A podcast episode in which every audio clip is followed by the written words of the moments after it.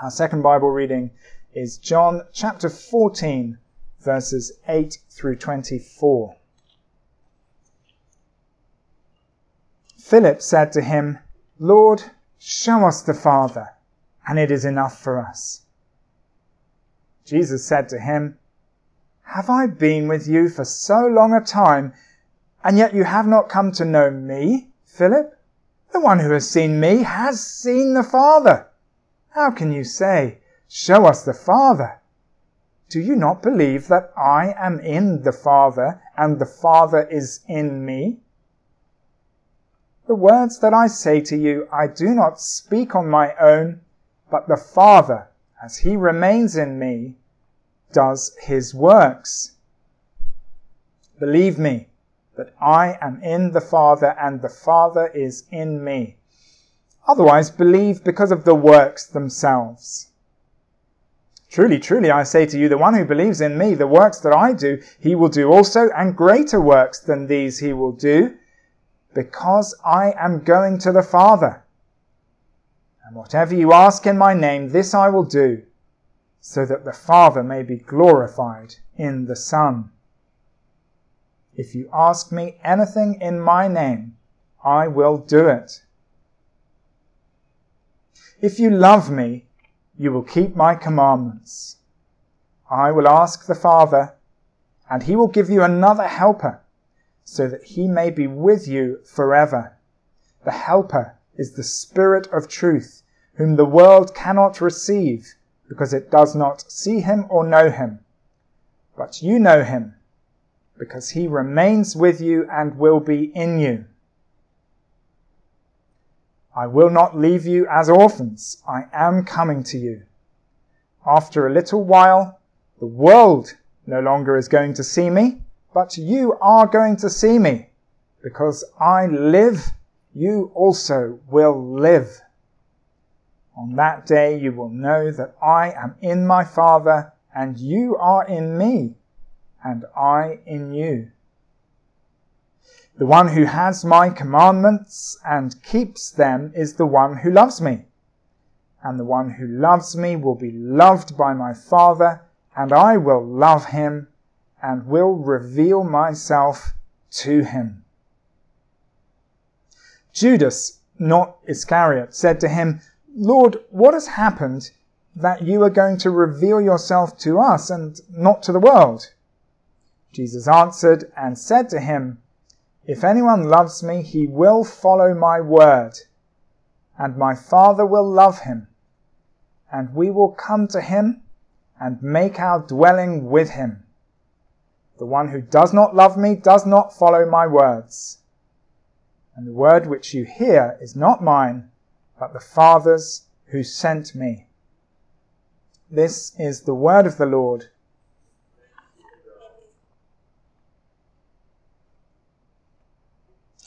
Please keep that page open so we can all look closely at the Word of God. Let's bow our heads now and pray for God's Spirit to teach us. The writer of Psalm 43 cries out to God, Send forth your light and your truth. Let them guide me. Let them bring me to your holy mountain, to the place where you dwell. Father, we pray that you would send forth your light and your truth among us this morning. Please, would they bring us nearer to you? In Jesus' name, Amen. Lord, show us the Father, and it is enough for us. That's what Philip says to Jesus at the start of today's passage. Show us the Father. Philip isn't satisfied with his existing religious experience. He wants something new, something different. When Philip says, show us the Father, he's probably asking for an experience like the one in our first Bible reading this morning. Let me refresh your memory with a quick quote from that passage in Exodus 24. Moses and Aaron, Nadab and Abihu, and the 70 elders of Israel went up and saw the God of Israel. Under his feet was something like a pavement made of sapphire, clear as the sky itself. That's the kind of experience Philip seems to be hankering for. Show us the Father, and it is enough for us. He's dissatisfied. He thinks he doesn't yet have enough. And in his view, what's needed is a new spiritual experience. It would be easy for us to join Team Philip. It would be easy for us to think that the remedy for the spiritual dissatisfaction we sometimes feel must be some kind of extraordinary new experience. But what we'll learn this morning is that Philip doesn't lack anything because he already has Jesus. And if, like Philip, you're someone who's following Jesus, the same is true for you. The rest of this morning's sermon is in two parts, and the heading for the first part is seeing and doing. Seeing and doing. Philip's show us the Father request in verse 8 gets some serious pushback from Jesus. It gets the kind of pushback that surely made the other disciples think to themselves, glad I didn't say what Philip just said. Wouldn't like to be in Philip's shoes right now. Listen to the rebuke Jesus gives to Philip in verses 9 and 10. Have I been with you for so long a time, and yet you have not come to know me, Philip? The one who has seen me has seen the Father. How can you say, Show us the Father? Do you not believe that I am in the Father and the Father is in me? In his love, Jesus needs to rebuke Philip because Philip has missed the point spectacularly. Jesus has been showing him the glory of the Father from day one. Philip should have known better. He was one of the 12 disciples who had been with Jesus throughout Jesus' public ministry. He'd seen Jesus meet a man paralyzed for 38 years. Jesus told the man to pick up his mat and walk. And he did. Philip had seen Jesus turn the water in six very large stone jars into the finest wine enough to fill 900 of our modern sized bottles. Philip had been watching when Jesus gave sight to a man born blind. Philip had seen Jesus walking across Lake Galilee, walking across the water from the shoreline to a fishing boat in the middle of the lake. When Jesus said, Where shall we buy bread for these people to eat? as he and the disciples saw a crowd of thousands heading in their direction, it was Philip who replied, Eight months' wages wouldn't buy enough bread for each one to have a bite. But then, Philip had seen Jesus feed all 5,000 by miraculously multiplying just two small fish and five small barley loaves. On top of all that, Philip had witnessed Jesus' sinless life and he'd heard Jesus teaching. He'd heard Jesus say, I and the Father are one. It should have sunk in by now. Philip should have got the message. Jesus has been showing him the Father every day. The one who has seen me, Jesus says in the second half of verse 9, has seen the Father. Jesus is telling Philip that he's already had the revelation of God that he's asking for. He's had it each and every time that he looked at Jesus. Now, God the Son and God the Father are different persons. And at that time, God the Son was down on earth while God the Father was up in heaven. But there has never been any spiritual distance between the Son and the Father. I am in the Father, Jesus says at the start of verse 10, and the Father is in me. That means Philip isn't missing out. He has the Son. And because the Father is in the Son, Philip also has the Father. Jesus then goes on to give two reasons why Philip should believe what Jesus is saying. Two reasons why Philip should believe that if he's got the Son, he's also got the Father. The first reason is Jesus' words. The second reason is Jesus' works. We'll look briefly at each of those reasons because they can strengthen our faith as well as Philip's. First, Jesus' words. In the second half of verse 10, Jesus says, The words that I say to you, I do not speak on my own, but the Father, as he remains in me, does his works. Or to put it more simply, when Jesus speaks, the Father works. Remember, Jesus is reasoning with Philip. He expects Philip to say to himself, Yes, that's right. That's true. When I hear Jesus' words, his teaching, God the Father works in my life. Philip doesn't need a vision of the Father like that one in Exodus 24. He thinks he, need a, he thinks he needs a vision like that to transform his life, but he doesn't. Because God the Father can work in him through Jesus' words. Jesus' words produce God given life transformation. The second reason why Philip should believe what Jesus is saying is Jesus' works. Jesus says to Philip in verse 11, Believe me that I am in the Father and the Father is in me.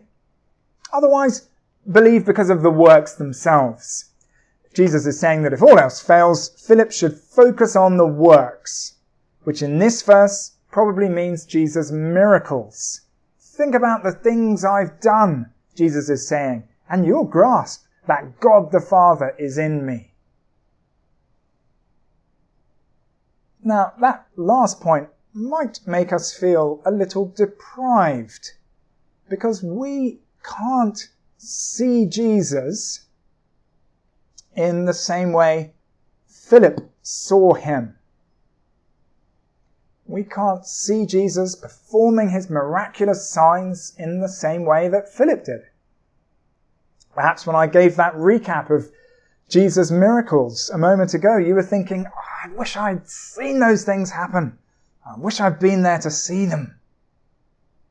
But we shouldn't feel deprived because we have the eyewitnesses written testimony. Listen to John 19 verse 35. He who has seen has testified and his testimony is true and he knows that he's telling the truth so that you also may believe. That's John, the author of this gospel, talking about his aim in writing. He who has seen has testified, and his testimony is true, and he knows that he's telling the truth, so that you also may believe. In other words, we see through his eyes. We see Jesus through John's testimony and the testimony of the other eyewitnesses recorded in Scripture. It's not exactly the same as seeing Jesus with our own eyes, but it's just as reliable. The testimony of trustworthy eyewitnesses is just as reliable as seeing something for yourself. In John chapter 20, Thomas famously refuses to believe the other disciples when they tell him they've seen Jesus risen from the dead. He refuses to believe their testimony, but Thomas should have believed their testimony. When Jesus does appear to Thomas a week later, Thomas immediately believes and he says, My Lord and my God. But listen to Jesus' reply. He doesn't applaud Thomas for staking everything on his own eyesight. No. Instead, Jesus says, Have you believed because you have seen me? Blessed are those who have not seen and yet have believed. Those who have not seen are people like you and me. Jesus doesn't consider us to be deprived. We can believe without seeing with our own eyes thanks to the testimony of reliable eyewitnesses. It's as if we see through their eyes. Let's get back to Philip. Jesus has reassured him that he's not missing out. He doesn't need a new spiritual experience, a vision of the Father, because he already has Jesus. As Jesus says in verse 9, the one who has seen me has seen the Father. What we need to notice is that Jesus expects that seeing to produce doing. Take a look at verse 12. Truly, truly, I say to you, the one who believes in me, the works that I do, he will do also, and greater works than these he will do, because I am going to the Father. Seeing leads to believing, which leads to doing. What does Jesus mean by greater works than these? How in the world could anyone outperform Jesus? Well, back in John chapter 5, after Jesus healed that man who had been paralyzed for 38 years, Jesus says this, the Father loves the Son and shows him all he does. Yes, to your amazement, he will show him even greater things than these, meaning the healing of the par- paralyzed man. For just as the Father raises the dead and gives them life, even so the Son gives life to whom he is pleased to give it. Let me read that one more time, that verse from John chapter 5. The Father loves the Son and shows him all he does. Yes, to your amazement, he will show him even greater things than these. For just as the Father raises the dead and gives them life, even so the Son gives life to whom he is pleased to give it. For Jesus, giving eternal life is an even greater thing than restoring a person's ability to walk. Giving eternal life is greater than miraculously restoring a person's legs. And so returning to verse 12 of our passage, Jesus is saying that because he's going to the Father, the greater work of giving eternal life will happen more and more. And the disciples will be involved in that greater work. It will be done through them, through their preaching and evangelism.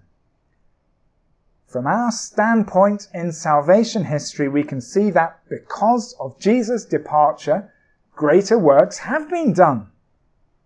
Because of Jesus' death on the cross, his resurrection from the dead, his ascension into heaven, and his sending of the Spirit, believers have indeed done greater things than Jesus was able to do during his earthly ministry before his departure. Here's a quote from the ESV Study Bible's comment on that greater works verse, verse 12. It says, On the day of Pentecost alone, more believers were added to Jesus' followers than during his entire earthly ministry up to that time. End quote.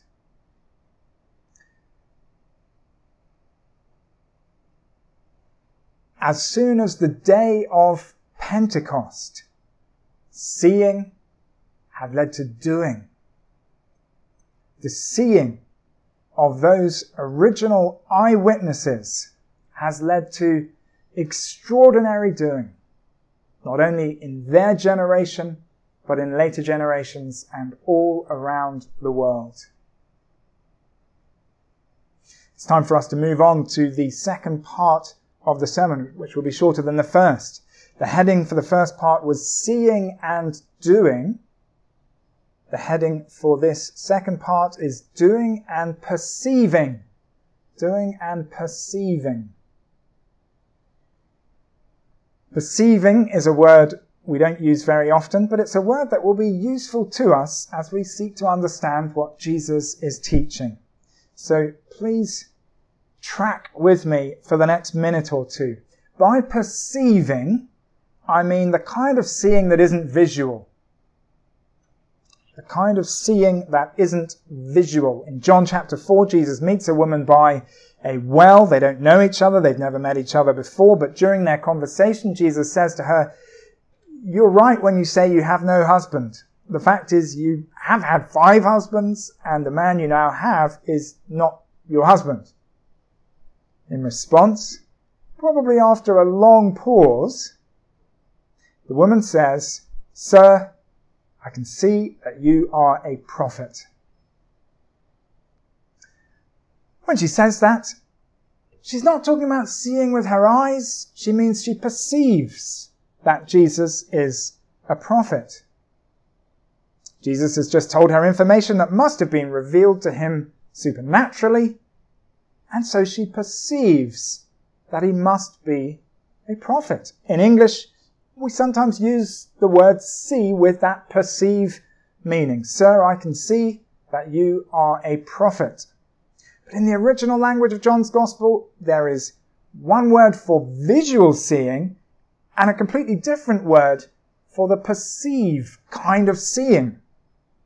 When the Samaritan woman says in John 4, Sir, I can see that you are a prophet, she uses the perceive word for seeing. But when Jesus says to Thomas those words in John 20, Have you believed because you have seen me? Blessed are those who have not seen and yet have believed. There, that's the visual word for seeing. Two completely different words in the original language, often translated by just one English word, see, which can create confusion that we need to try to avoid. I hope you followed all of that because we need to bring it all to verse 19 in our passage today. In verse 19, Jesus says, After a little while, the world no longer is going to see me, but you are going to see me. If Jesus had used the visual word for seeing there in verse 19, we'd have to conclude he was talking about his resurrection appearances. But he doesn't use the visual word for seeing, he uses the perceive word for seeing. So in verse 19, Jesus is looking beyond his resurrection appearances. He's talking about his followers being aware that he is alive, perceiving that he is alive. The world, Jesus says in verse 19, won't perceive him anymore. The world won't grasp that he's still alive. But you, he says to his followers, are going to perceive me. What Jesus says there is true not just for those 11 disciples, but also for us. We too can perceive the living Lord Jesus. At the end of verse 21, Jesus says, The one who loves me will be loved by my Father, and I will love him and will reveal myself to him. I will reveal myself to him. What happens when Jesus reveals himself to you? You perceive him. You perceive him. When Jesus reveals himself to a person, that person will perceive him. They'll be aware that he really lives. Before I became a Christian, I thought of Jesus Christ as a figure of history like Julius Caesar. I did not perceive that he was still alive. But after I put my trust in Jesus, I did perceive him. I realized that he was a living savior who I could have a personal relationship with. But here's the thing. Jesus ties this perceiving of himself to doing. Take a look at these verses. Verse 21 and verse 23. The one who has my commandments and keeps them is the one who loves me. And the one who loves me will be loved by my Father, and I will love him and will reveal myself to him. Look at how that verse begins. The one who has my commandments and keeps them is the one who loves me. And now look down, please, to verse 23. Jesus answered and said to him, If anyone loves me, he will follow my word. He will keep my word. My Father will love him, and we will come to him and make our dwelling with him. Verse 24 The one who does not love me does not follow my words.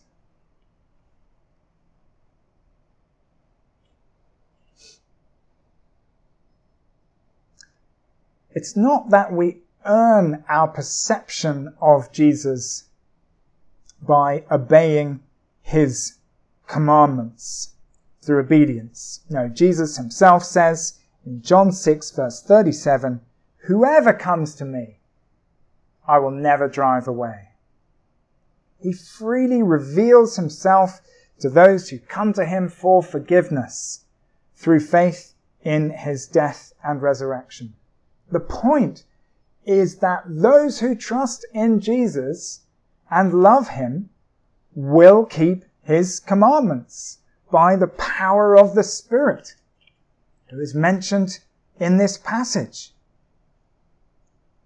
Verses 15 through 17. That's the point. Those who trust in Jesus and love him will keep his commands by the Spirit's power.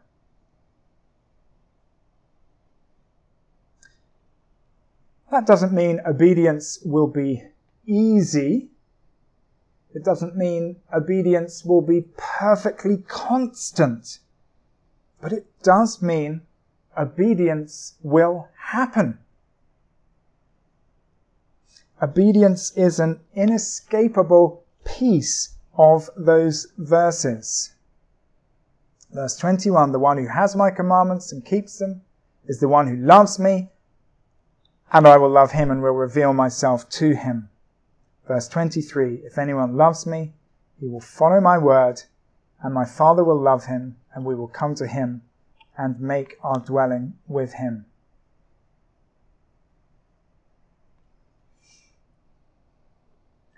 Let's take all of this back to Philip.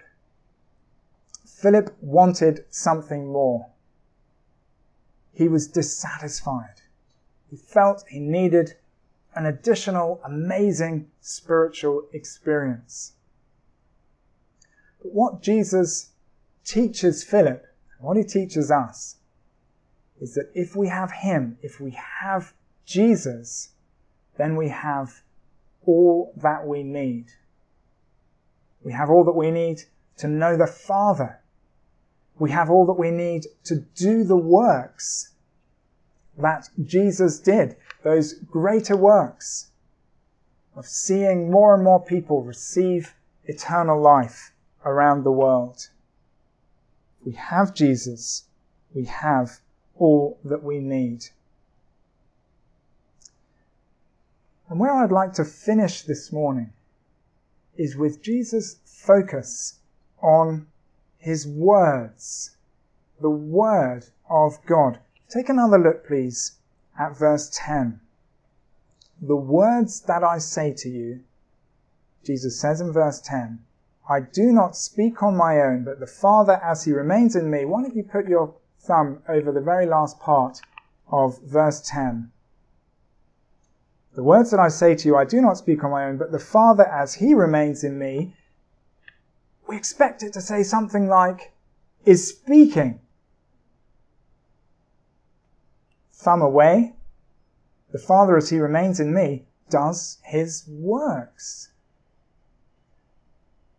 God works through His Word. There used to be in Britain, I don't know if they're still used today, uh, signs put up on the road, triangular signs with a red border saying men at work. When the word of God is read, when the word of God is taught and preached and proclaimed and listened to, we could put up one of those red signs, but it should say God at work. God at work. That illustration isn't original to me. I first heard it at a conference for Christian teenagers. And after the speaker at the conference had used that God at work illustration, one of the girls at the conference painted a version of that sign. It was beautifully done. Red, triangle, an open Bible in the middle of the sign, and instead of the words men at work, God at work. God is at work through his word. And so if we want to press on in the Christian life, knowing Jesus, obeying him, seeing him through the eyes of those first eyewitnesses, where do we go? We go to his word. And as we go to his word, God will be at work in us. Let's pray.